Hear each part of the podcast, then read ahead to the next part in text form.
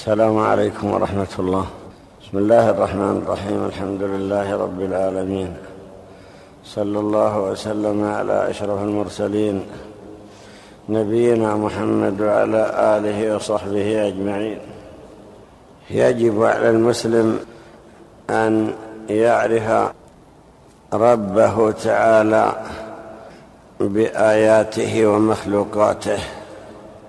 فإذا قيل لك بما عرفت ربك فقل بآياته ومخلوقاته فإنه تعالى احتجب عن عباده ولكن أظهر لهم الأدلة ونصب الآيات ولفت أنظارهم إلى العلامات.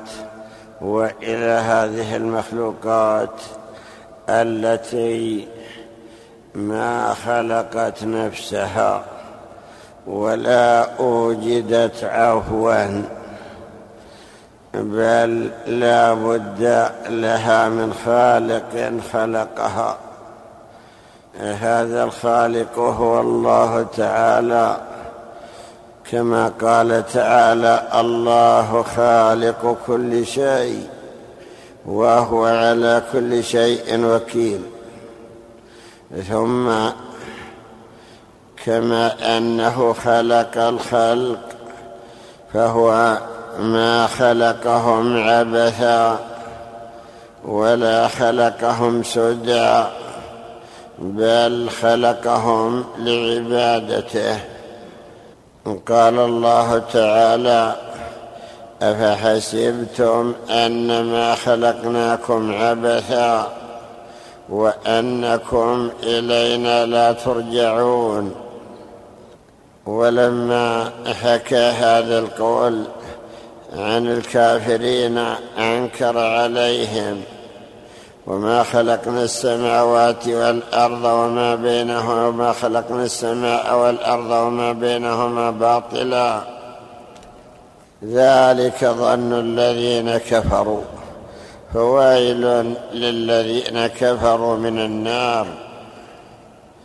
الذين يعتقدون أنهم خلقوا من غير خالق. أو أن الذي أو أن الله خلقهم وأهملهم لم يخلقهم لأمر وإنما خلقهم كما خلق البهائم التي سخرها لهم. لا شك أن هذا ظن الذين كفروا. فويل للذين كفروا من النار. هكذا توعدهم على هذا الظن. وإذا كان كذلك فإنا نقول لهم تفكروا في هذه الآيات والمخلوقات لتعلموا أنها ما خلقت عفوا ولتعلموا أن الذي خلقها خالق كل شيء. كل المخلوقات صغيرها وكبيرها الذي أوجدها هو خالق كل شيء وهو الذي خلق الخلق لعبادته. وأمرهم بتوحيده وطاعته وأمر بأن يتفكروا. أولم يتفكروا فيما بين أيديهم وما خلفهم؟ ألا يتفكرون في المخلوقات صغيرها وكبيرها؟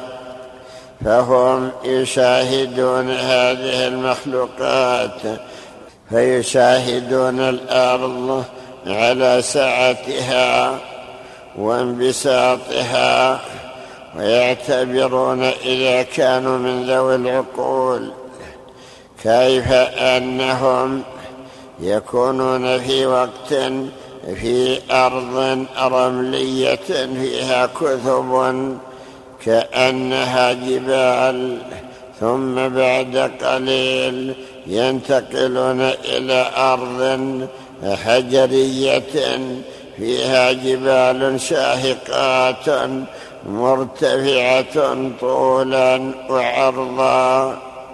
ثم بعد قليل ينتقلون إلى أرض واسعة فسيحة الأرجاء.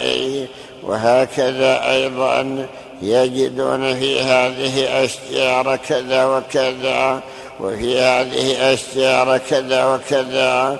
قد لا توجد في البقعة الفلانية وهكذا أيضا ينظر فيما خلق عليها وما بث فيها من دواب. فهذه فيها دواب وحوش وهذه فيها نوع آخر من الدواب والوحوش وكيف أن الرب سبحانه يسر رزق هذه الوحوش بحيث أنها لا تموت جوعا صغيرها وكبيرها فالوحوش التي هي متوحشة كالذئاب والأسود والنمور ونحوها يأتيها رزقها.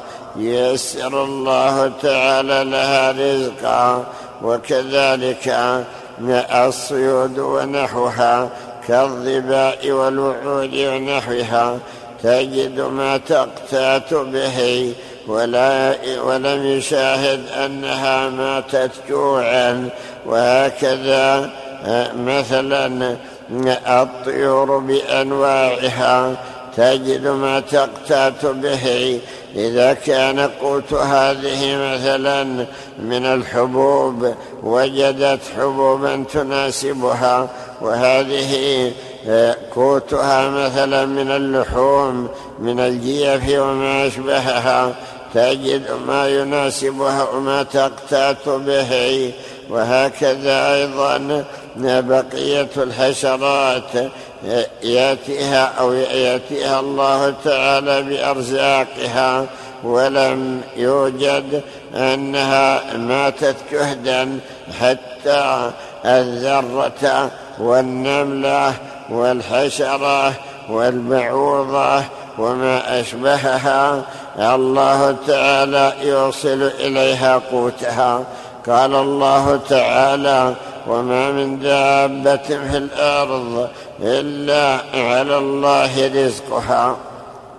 الإنسان لما أن الله خلقه لعبادته وأعطاه ما يعرف به ربه كلفه وأمره بأن يطلب الرزق وأن يبذل الأسباب وقد يسر له الأسباب وهيأها له ولكنه قد يبتليه يبتلي أحيانا بعض عباده إما بأمراض وعاهات أو بمصائب وتسليط اعداء عليهم أو يبتليهم بفقر وفاقة وجوع وجهد ونحو ذلك. ولكن إذا التمسوا الرزق رزقهم الله.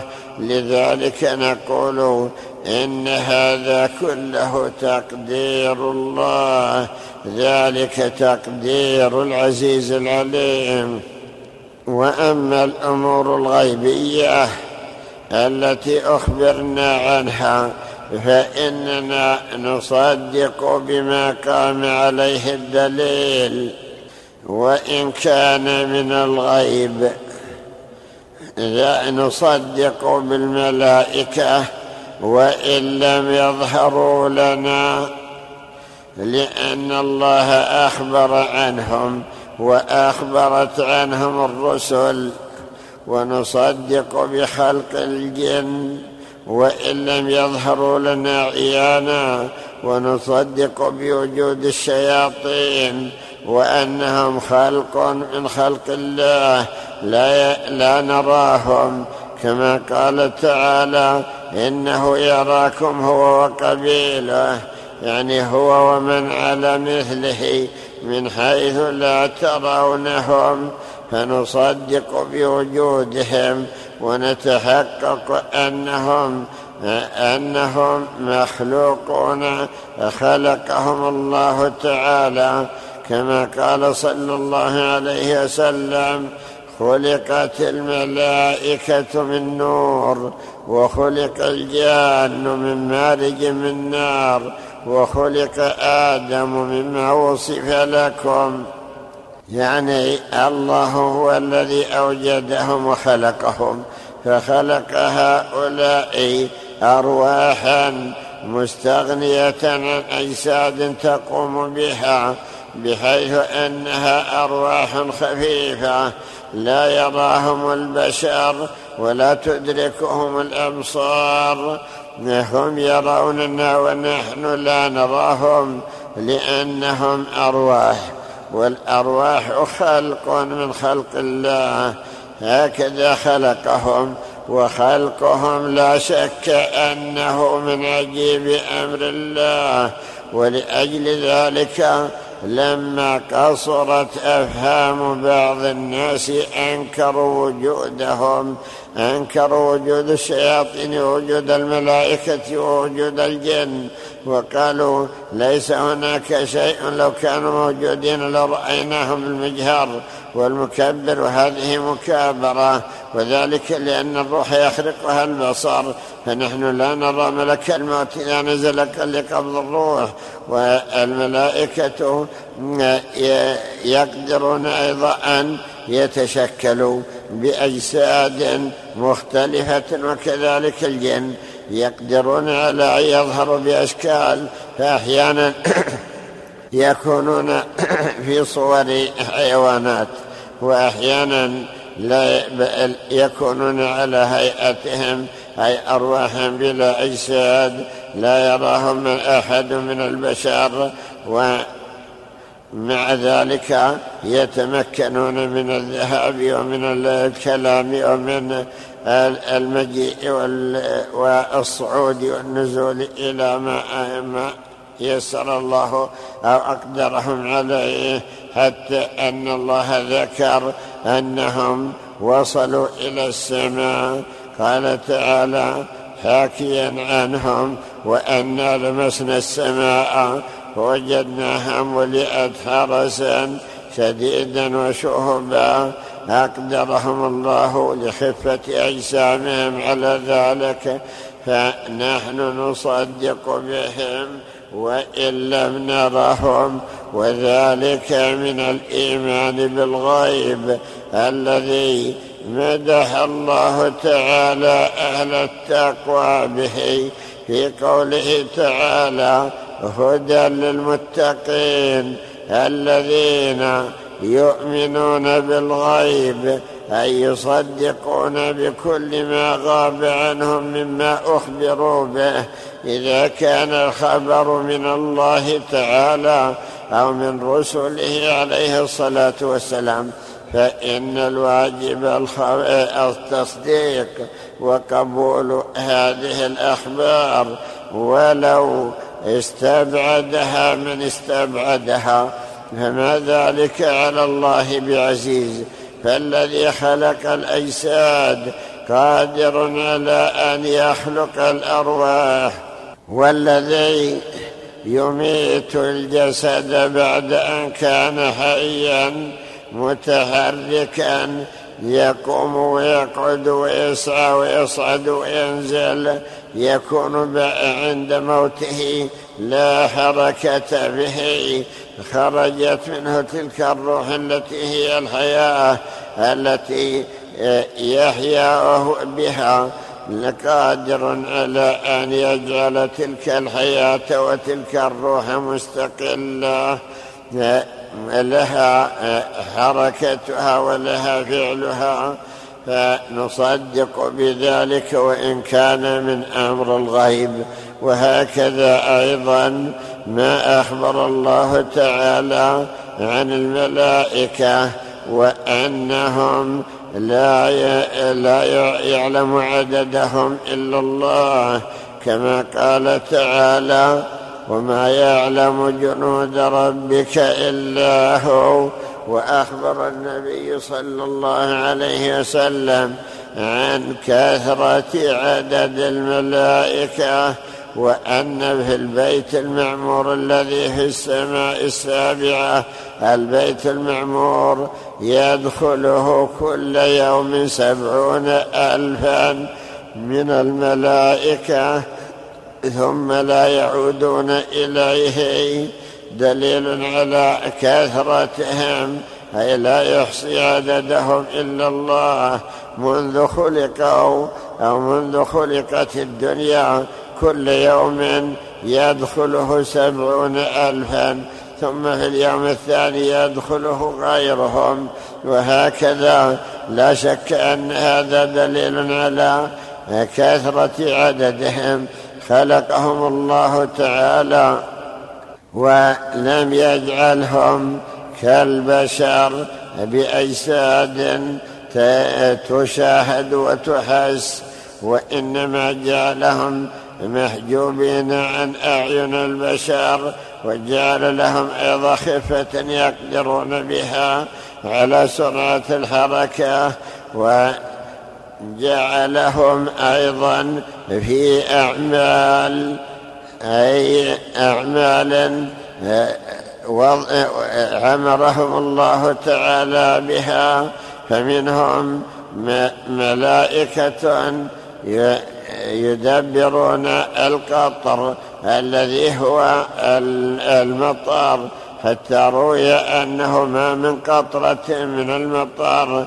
تنزل إلا ومعها ملك يدبرها إلى أن تقع في المكان الذي أمرت به أمر به أو قدر وقوعها فيه. والملائكة الذين يسوقون السحب ويصرفونها كما يشاء. وهكذا الحفظة الذين قال الله إن عليكم لحافظين. كراما كاتبين يعلمون ما تفعلون ونحن لا نراهم. أخبر النبي صلى الله عليه وسلم بأنهم يكتبون الحسنات والسيئات. أخبر الله تعالى أنهم يكتبون كل شيء في قوله تعالى ونحن أقرب إليه من حبل الوريد. إذ يتلقى المتلقيان عن اليمين وعن الشمال قعيد. عن اليمين يكتب الحسنات وعن الشمال يكتب السيئات. ما يلفظ من قول إلا لديه رقيب عتيد. لا شك أن هذا دليل على وجود هؤلاء الملائكة وإن كنا لا نحس بهم. كذلك أيضا ما أخبرنا به من عظمة بعض الملائكة كحملة العرش الذين ذكرهم الله في قوله الذين يحملون العرش ومن حوله يسبحون بحمد ربهم ويؤمنون به. هؤلاء وصفوا في بعض الأحاديث بعظم خلقهم وأن خلقهم عظيم منهم من ما ورد أنه صلى الله عليه وسلم قال أذن لي أن أحدث عن ملك ما بين شحمة أذنه إلى عاتقه مسيرة خمسمائة ألف خمسمائة سنة. هذا ملك من حملة العرش كما في بعض الروايات. لا شك أن هذا مما يؤمن العباد به. وهكذا أيضا سمى الله تعالى من الملائكة جبريل وميكال في قوله تعالى من كان عدوا لله وملائكته وجبريل وميكال فإن الله عدو للكافرين. قرأه بعضهم جبرائيل وقرأ ميكائيل. ويقولون إنه عبد الله إن كل اسم فيه إيل فهو عبد الله.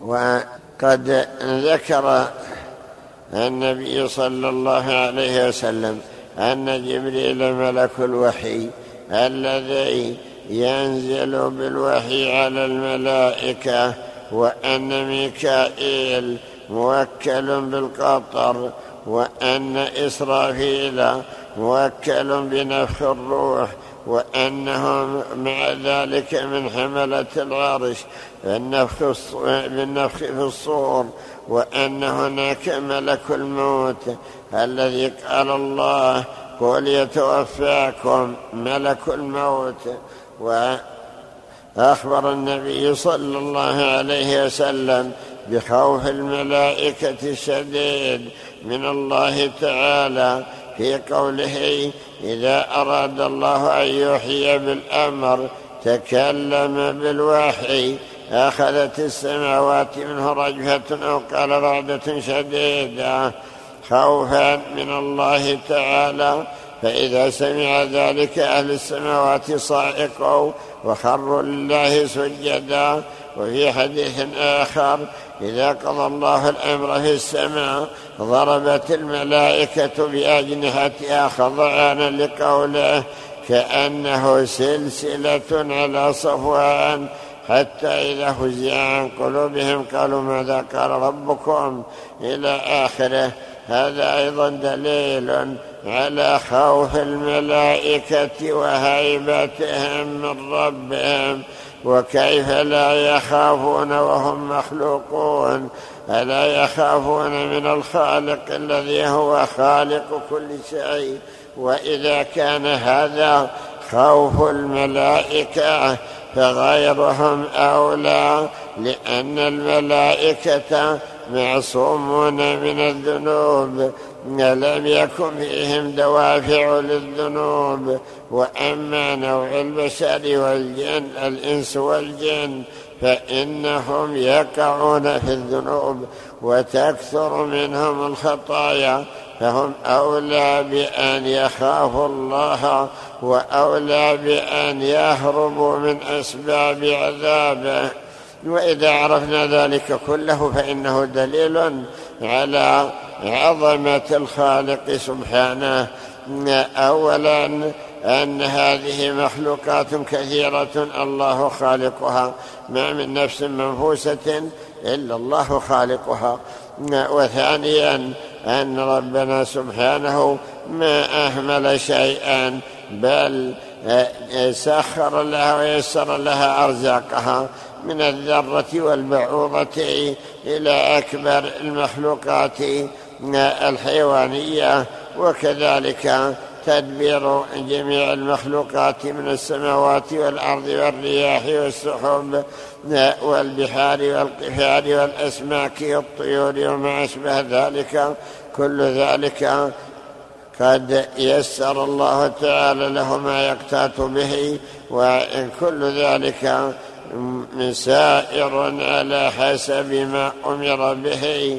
لا يتأخر عن شيء عن وظيفته التي خلق لها وقد أخبر الله تعالى أيضا بأن هذا ليلة لأمر الله سبحانه حتى ذكر أنها تسجد لعظمته. فقال قال الله تعالى وإن من شيء إلا يسبح بحمده. وقال تعالى ألم تر أن الله يسجد له من في السماوات ومن في الأرض والشمس والقمر والنجوم والجبال والشجر والدواب أي كلها تسجد لله تعالى طوعا واختيارا إلا الناس فلذلك قالوا كثير من الناس وكثير حق عليه العذاب. وأخبر بأنها تسبح ألم تر أن الله يسبح له من في السماوات ومن في الأرض والطير؟ صافات كل قد علم صلاته وتسبيحه نصدق بذلك كله ولو استبعده من استبعده. وما ذلك على الله بعزيز. وتسبيحها ما ما تقدر عليه وما يسر الله تعالى لها وكذلك سجودها وكذلك طواعيتها لخالقها. ولو كانت من الجماد أو من الحيوانات فقد خاطب الله تعالى الجماد. قال تعالى فقال لها وللأرض ائتيا ائتيا طوعا أو كرها. قالتا أتينا طائعين. هكذا خاطب السماوات والأرض. ولا شك أنها أجابت إجابة حقيقية. قالتا أتينا طائعين. مع أنها ما كلفت كما كلف البشر وإذا كان كذلك فإن على البشر الذين كلفهم الله تعالى بالطاعة وأمرهم ونهاهم أن يكونوا أولى بالطاعة والانقياد لأمر الله تعالى بعد التحقق من معرفته والانقياد له انقيادا كاملا ليكونوا من عباد الله المخلصين. نستمع إلى كلام المؤلف. بسم الله الرحمن الرحيم. الحمد لله رب العالمين. الصلاة والسلام على أشرف المرسلين نبينا محمد وعلى آله وصحبه أجمعين. قال رحمه الله تعالى ثم كذلك حدثني عبد الله بن سلم عن أحمد بن محمد بن غالب عن ابن خالد الباهلي. قال حدثنا محمد بن إبراهيم بن العلاء. قال حدثنا إسماعيل بن عبد الكريم الصنعاني. قال حدثني عبد الصمد بن معقل. عن وهب بن منبه رحمه الله تعالى قال وجدت بالتوراة كان الله ولم يكن شيء قبله في تغيبه عن الخلق ولا يقال كيف كان وأين كان وكيف وحيث كان لمن كيف الكيف وحية الحيث لمن كيف الكيف وحية الحيث وأين الأين فأول شيء خلق من الأشياء قال فأول شيء خلق من الأشياء أن قال كن فكون عرشه فارتفع العرش على مقدار ما أراد الملك الجبار. وسما بالعظمة وتعالى ثم قال كن فكون الكرسي ثم استوى الله عز وجل على العرش. قال الله تبارك وتعالى الرحمن على العرش استوى. والكيف مجهول والجواب فيه بدعة والسؤال فيه تكلف. ثم قال كن فكون لوحا من درة بيضاء حافتيه ياقوتة حمراء. عرضه ما بين المشرق والمغرب وطوله ما بين السماء والأرض. ثم قال للعرش خذ اللوح. فأخذه ثم قال جل وعز كن فكون القلم. وله ثلاثمائة وستون سنا بين كل سن بحر من نور يجري ثم قال للقلم اجر في اللوح فقال يا رب بما أجري؟ قال اجر بعلمي بما هو كائن إلى يوم القيامة فجرى القلم بما هو كائن في اللوح إلى يوم القيامة ولله تبارك وتعالى في اللوح في كل يوم ثلاثمائة وستون لحظة يعز ذليلا ويذل عزيزا ويرفع وضيعا ويضع رفيعا ويحيي ويميت ويفعل ما يشاء والله تبارك وتعالى لا ينام ولا ينبغي له أن ينام يخفض القسط ويرفع واضع يمينه لمسيء النهار ليتوب بالليل ولمسيء الليل يتوب بالنهار حتى تطلع الشمس من مغربها ثم قال الجليل جل ذكره كن فكون رداء الكبرياء. وهو مما يلي وجهه سبحانه وجه ربنا عز وجل ثم قال كن فكون حجاب العزة. وتحته خمسون ألف عام وبين حجاب العزة وحجاب الكبرياء خمسون ألف عام. ثم قال كن فكون حجاب العظمة. وتحته خمسون ألف عام. وبين حجاب العظمة وحجاب العزة خمسون ألف عام ثم قال كن فكون سبعين ألف حجاب من غمام وهي حجب الجبروت. تحت كل حجاب سبعون ألف عام وبين كل حجاب وحجاب سبعون ألف عام وهي الحجب التي يبرز فيها الرب تبارك وتعالى للخليقة.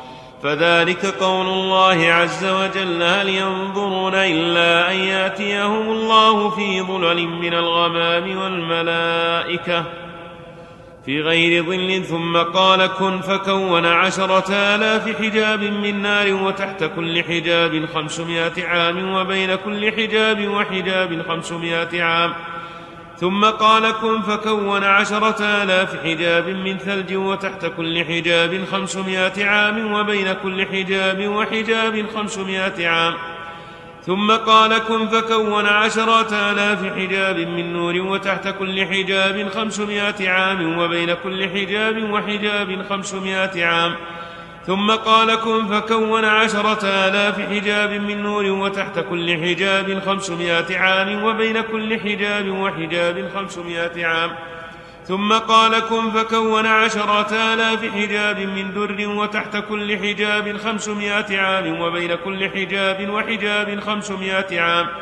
ثم قال كن فكون عشرة آلاف حجاب من ياقوت وتحت كل حجاب خمسمائة عام وبين كل حجاب وحجاب خمسمائة عام. ثم قال كن فكون عشرة آلاف حجاب من لؤلؤ وتحت كل حجاب خمسمائة عام وبين كل حجاب وحجاب خمسمائة عام. ثم قال كن فكون عشرة آلاف حجاب من ذهب وتحت كل حجاب خمسمائة عام وبين كل حجاب وحجاب خمسمائة عام. ثم قال كن فكون عشرة آلاف حجاب من لجين وتحت كل حجاب خمسمائة عام وبين كل حجاب وحجاب خمسمائة عام. فاحتجب الرب تبارك وتعالى قبل أن يخلق الخلق رحمة منه بالخلق بمائة ألف حجاب. وثلاثة وسبعون وثلاثة وسبعين ألف حجاب ولولا ذلك ما أدرك سبحات وجيه, وجيه هنالك شيئا إلا أحرقه. ثم قال كن فكون النار تحت العرش.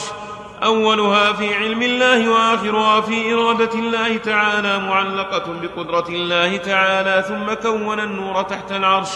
أوله في علم الله وآخره في إرادته معلق بقدرته. ثم كون الظلمة بحرا تحت العرش.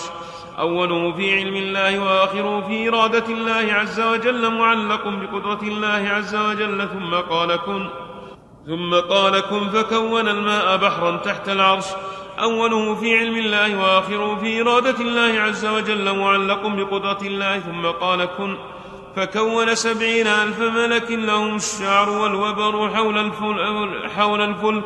ثم قال كن فكون الجو وكون من الجو الخافقين.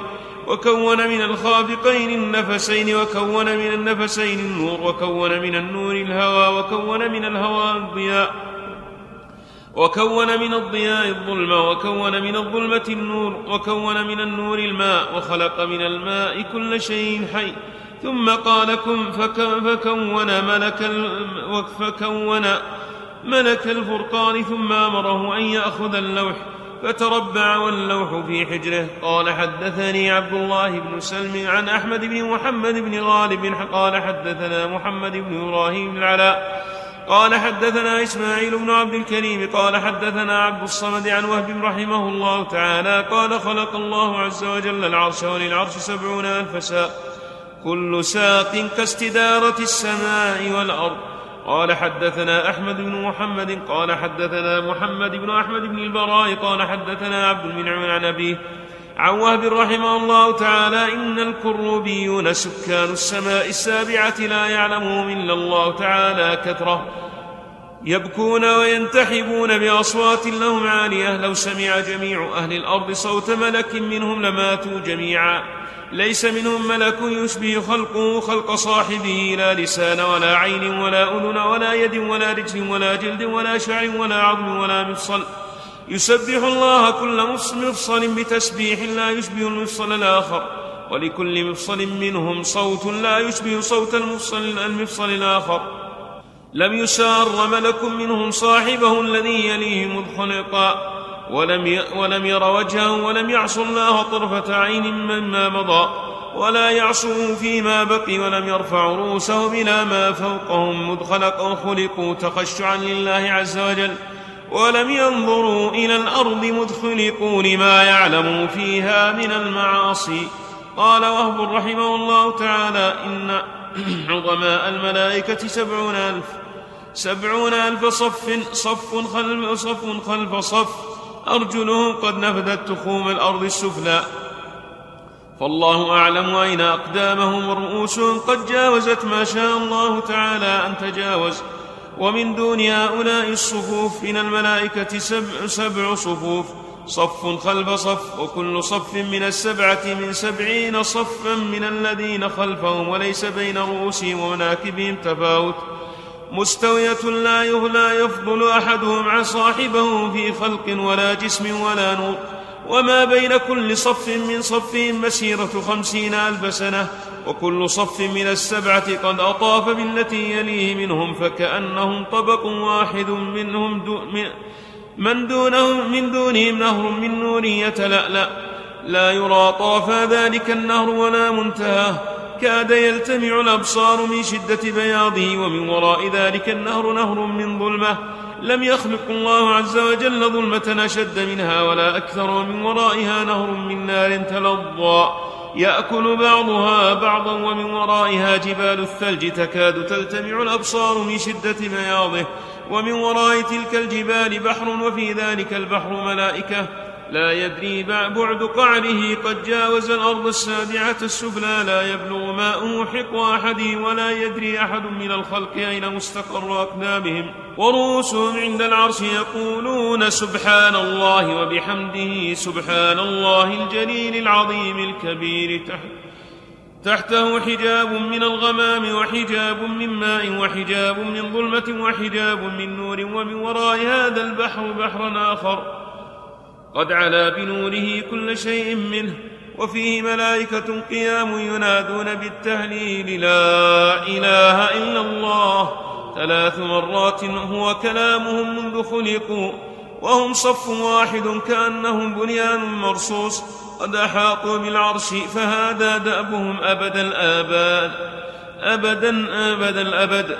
قال حدثنا أحمد بن محمد هو المصاحبي قال حدثنا ابن البراء قال حدثنا عبد المنعم عن أبيه قال ذكر وهب عن أبي هريرة رضي الله عنه أن رجلا من اليهود أتى النبي صلى الله عليه وسلم فقال يا أبا القاسم هل احتجب الله عن خلقه بشيء غير السماوات والأرض؟ قال نعم بينه وبين الملائكة الذين حول العرش سبعون حجابا من ظلمة.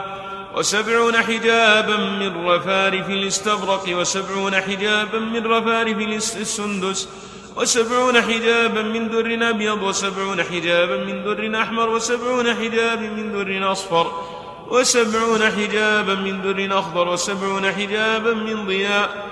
استضاءه من صفوة, من صفوة النار والنور وسبعون حجابا من ثلج وسبعون حجابا من ماء وسبعون حجابا من برد. وسبعون حجابا من عظمة الله عز وجل التي لا توصف. قال ابن سلام رضي الله عنه فمن, فمن ملك الله الذي فمن ملك الله الذي يليه قال, قال فمن ملك الله الذي يليه قال ملك الله الذي يليه إسرافيل ثم جبر ثم جبريل ثم ميكائيل ثم ملك الموت عليهم السلام. قاعد على عرشه واللوح في يده فيه أسماء الخلق فكلما قبض روح عبد حلق على اسمه والخلق بين عينيه والدنيا كلها بين ركبتيه ويده تبلغ المشرق والمغرب. فإذا جاء أجل عبد نظر إليه فإذا علم أعوانه من الملائكة أنه نظر إليه علموا أنه مقبوض فبطشوا به حتى إذا بلغت الروح الحلقوم مد ملك الموت عليه السلام يده إليه فقبض روحه لا يلي ذلك غيره. قال حدثنا الوليد قال حدثنا محمد بن عمار قال حدثنا عبد الله بن حسين الهز الهسنجاني قال حدثنا ابن أبي فديك عن عبد الله بن نافع عن أبيه عن ابن عمر رضي الله عنهما أن كعبا رحمه الله تعالى حدثه. أن ما بين السماء والأرض مسيرة خمسمائة عام وما بين السماوات السبع مسيرة خمسمائة عام وما بين السماء السابعة وبين, العر وبين عرش ربنا تبارك وتعالى. مسيرة خمسمائة عام. قال حدثنا الوليد قال حدثنا محمد بن عمار قال حدثنا يحيى قال حدثنا شبل عن أبي عن ابن أبي نجيح عن مجاهد رحمه الله تعالى في قوله عز وجل وقربناه نجيا. قال بين السماء السابعة وبين العرش سبعون ألف حجاب. حجاب من حجاب نور وحجاب ظلمة وحجاب نور وحجاب ظلمة. فما زال موسى صلى الله على نبينا وعليه وسلم يقرب حتى كان بينه وبينه حجاب. فلما رأى مكانه وسمع صريف القلم قال رب أرني أنظر إليك. قال حدثنا الوليد قال حدثنا يعقوب بن سفيان قال حدثنا مسلم بن إبراهيم وسعيد بن منصور قال حدثنا الحارث بن عبيد الأيادي الإيادي عن أبي عمران الجوني عن أنس بن مالك رضي الله عنه قال قال رسول الله صلى الله عليه وسلم بين أنا قاعد ذات يوم إذ دخل علي جبريل فوكز بين كتفي فقمت إلى شجرة مثل وكري الطير فقعدت في واحدة فقعدت في فقعد في واحدة وقعدت في الأخرى فارتفعت حتى سدت بين الخافقين ولو شئت أن أمس السماء لمسست وأنا أقلب طرفي فالتفت إلي إلى جبريل فإذا هو كأنه حلس لاطئ فعرفت فضل علمه بالله وفتح لي باب من أبواب السماء فرأيت النور الأعظم ولط دوني الحجاب رفرفة الدر والياقوت فأوحى الله عز وجل إلي ما شاء أن يوحي. قال ورواه ابن ابن المبارك عن حماد بن سلمة عن أبي عمران الجوني عن محمد بن عمير بن عطارد بن حاجب رضي الله عنه عن النبي صلى الله عليه وسلم بمثل معناه وهو صحيح. قال أخبرنا أبو يعلى قال حدثنا أحمد الدرقي قال حدثنا حجاج عن ابن جريج عن ابن جريج رحمه الله تعالى في قوله تعالى نودي أن بورك من في النار ومن حولها. قال أخبرني محبر عن سعيد بن جبير رضي الله عنه أنه قال قال أخبرني مجبر عن سعيد بن جبير رضي الله عنه أنه قال حجاب العزة وحجاب الملك وحجاب السلطان وحجاب النار تلك النار التي نودي منها. وحجاب النور وحجاب الغمام وحجاب الملك. قال حدثنا إسحاق بن أحمد الفارسي قال حدثنا عبد الله بن عمران قال حدثنا إسحاق بن سليمان. قال سمعت المسعودي عن أبي حمزة الثماني عن الشعبي عن عبد الله بن مسعود رضي الله عنه قال جاء جبريل إلى النبي صلى الله عليه وسلم فقال يا جبريل إني لأحسب أن لي عندك منزلة. قال أجل والذي بعثك بالحق. ما بعثت إلى نبي ما بعثت إلى نبي قط أحب إلي منك. قال فإني أحب أن أن تعلمني منزلتي هناك. قال إن قدرت على ذلك وقال والذي بعثك بالحق لقد دنوت فيها من ربي دنوا ما دنوت مثله قط. وإن كان قد قدر دنوي منه مسيرة خمسمائة سنة. وإن أقرب الخلق من الله عز وجل إسرافيل. وإن قدر دنوه منه مسيرة سبعين عاما فيهن سبعين نورا إن أدناها ليغشى الأبصار فكيف لي بالعلم فيما وراء ذلك ولكن يعرض له باللوح ثم يدعونا فيبعثنا نعرف أولا أن المؤلفين الأولين يعتمدون الأسانيد ثم يحيلون القراء على البحث عن أولئك النقلة الذين رووا هذه الأحاديث. لا شك أن كثيرا منها لا يصدق به العقل وإن كان قدرة الله تعالى فوق ذلك كله والعهدة فيها على النقلة الذين نقلوها ثم على مرجعها. قد ذكرنا أن كثيرا من السلف كانوا يروون عن أهل الكتاب منهم وهب بن منبه وكعب الأحبار ونوح البكالي ونحوهم من الذين ينقلون عن أهل الكتاب ينقلون عن كتب بني إسرائيل. ولا شك أن تلك الكتب قد دخل فيها التحريف وأن فيها الكثير من الكذب الذي لا أصل له سواء قصص أو تصاوير تصوير وقائع أو ما أشبه ذلك. ثم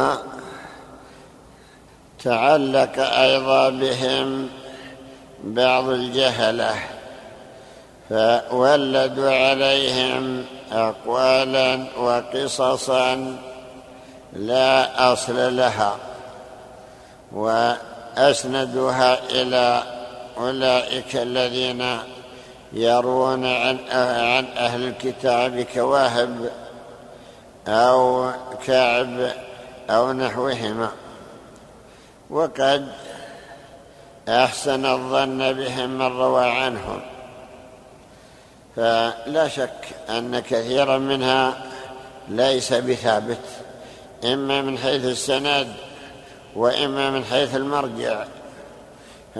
كثير من الأسانيد التي رويت بها هذه الآثار فيها ضعفاء وفيها كذابون فلا نقبل منهم إلا ما رواه غيرهم. إذا انفردوا بشيء من تلك الحكايات فلا يقبل منهم.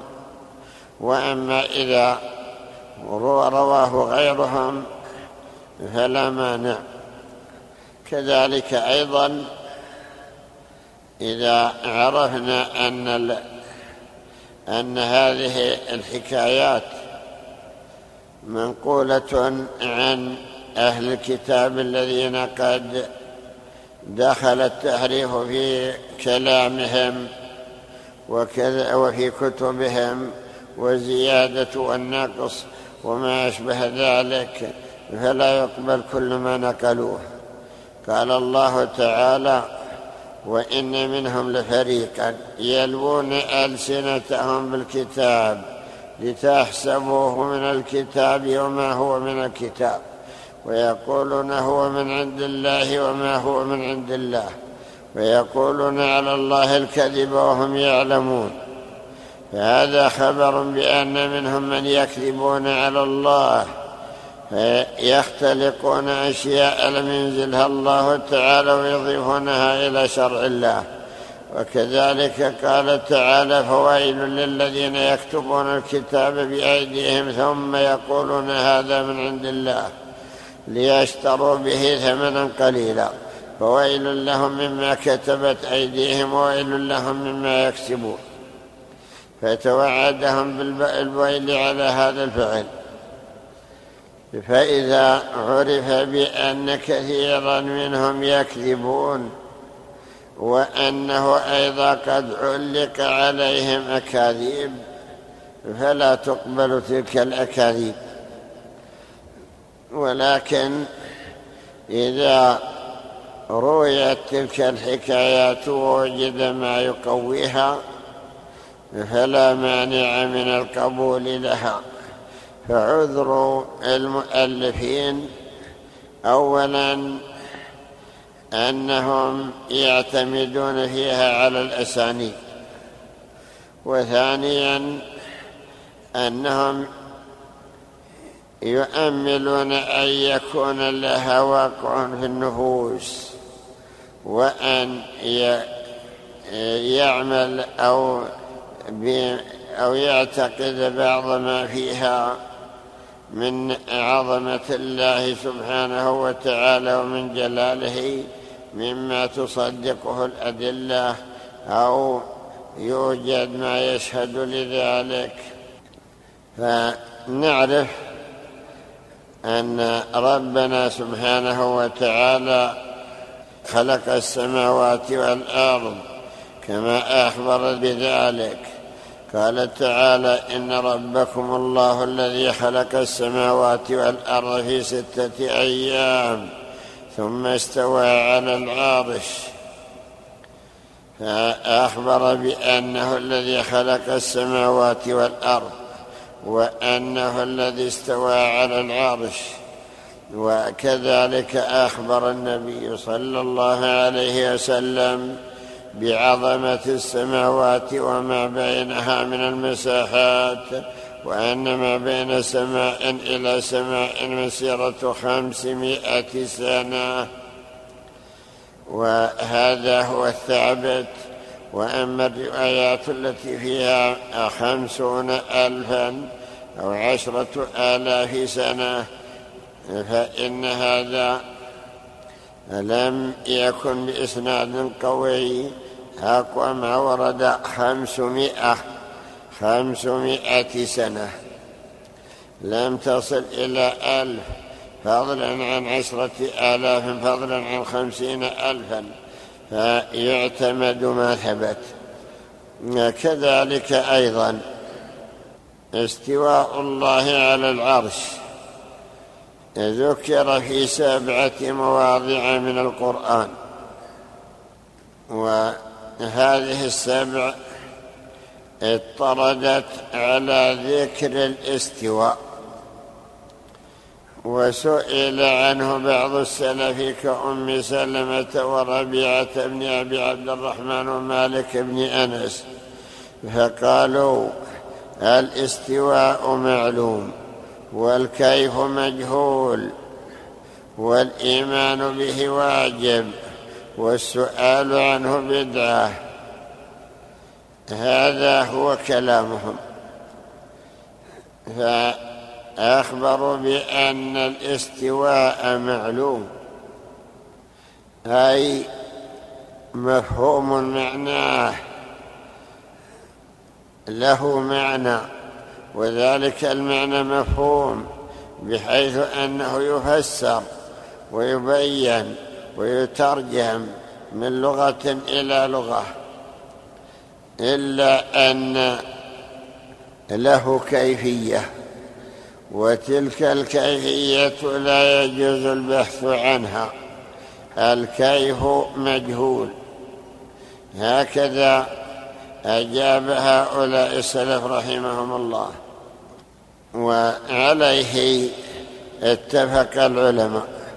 حيث فسروا الاستواء ففسره بعضهم بالاستقرار استوى على العرش استقر وفسره بعضهم بالعلو على وفسر وفسر بالارتفاع ارتفع على العرش وفسر بالصعود. ذكر ذلك ابن القيم رحمه الله في قوله ولهم عبارات عليها أربع قد حررت للفارس الطعاني وهي استقر وقد علا وكذلك ارتفع الذي ما فيه من نكراني وكذاك قد صعد الذي هو رابع وأبو عبيدة صاحب الشيباني يختار هذا القول في تفسيره أدرى من الجهمي بالقرآن. فهذا هو ما دلت عليه هذه الكلمة. وأما كيفية الاستواء فإننا نتوقف عنها. ويقال كذلك في بقية صفات الله سبحانه. وأما الأنوار والحجب التي احتجب بها عن عباده فورد ذكرها في حديث صحيح وهو قوله صلى الله عليه وسلم إن الله لا ينام ولا ينبغي له أن ينام يخفض القسط ويرفعه. يرفع إليه عمل الليل قبل النهار وعمل النهار قبل الليل. حجابه النور. لو كشفه لأحرقت سبحات وجهه ما انتهى إليه بصره من خلقه. نصدق بهذا الحديث لأنه حديث صحيح. فأخبر بأن حجابه النور. يمكن أن يقال إن الأنوار كثيرة. إن الله تعالى جعل أنوارا يعمها كلمة نور فاحتجب بها عن خلقه مع اخباره بأنه قريب. في قوله وإذا سألك عبادي عني فإني قريب. ومع سماع الملائكة لكلامه ومع تكليمه لموسى ولغيره من الأنبياء. مع ذلك فإنه احتجب في هذه الدنيا بهذا الحجاب الذي هو النور وما ذكر في هذه الآثار. ليس بصحيح يعني أنه خلق عشرة آلاف حجاب من نور وعشرة آلاف حجاب من زمرد وعشرة آلاف حجاب من لؤلؤ إلى آخر ذلك.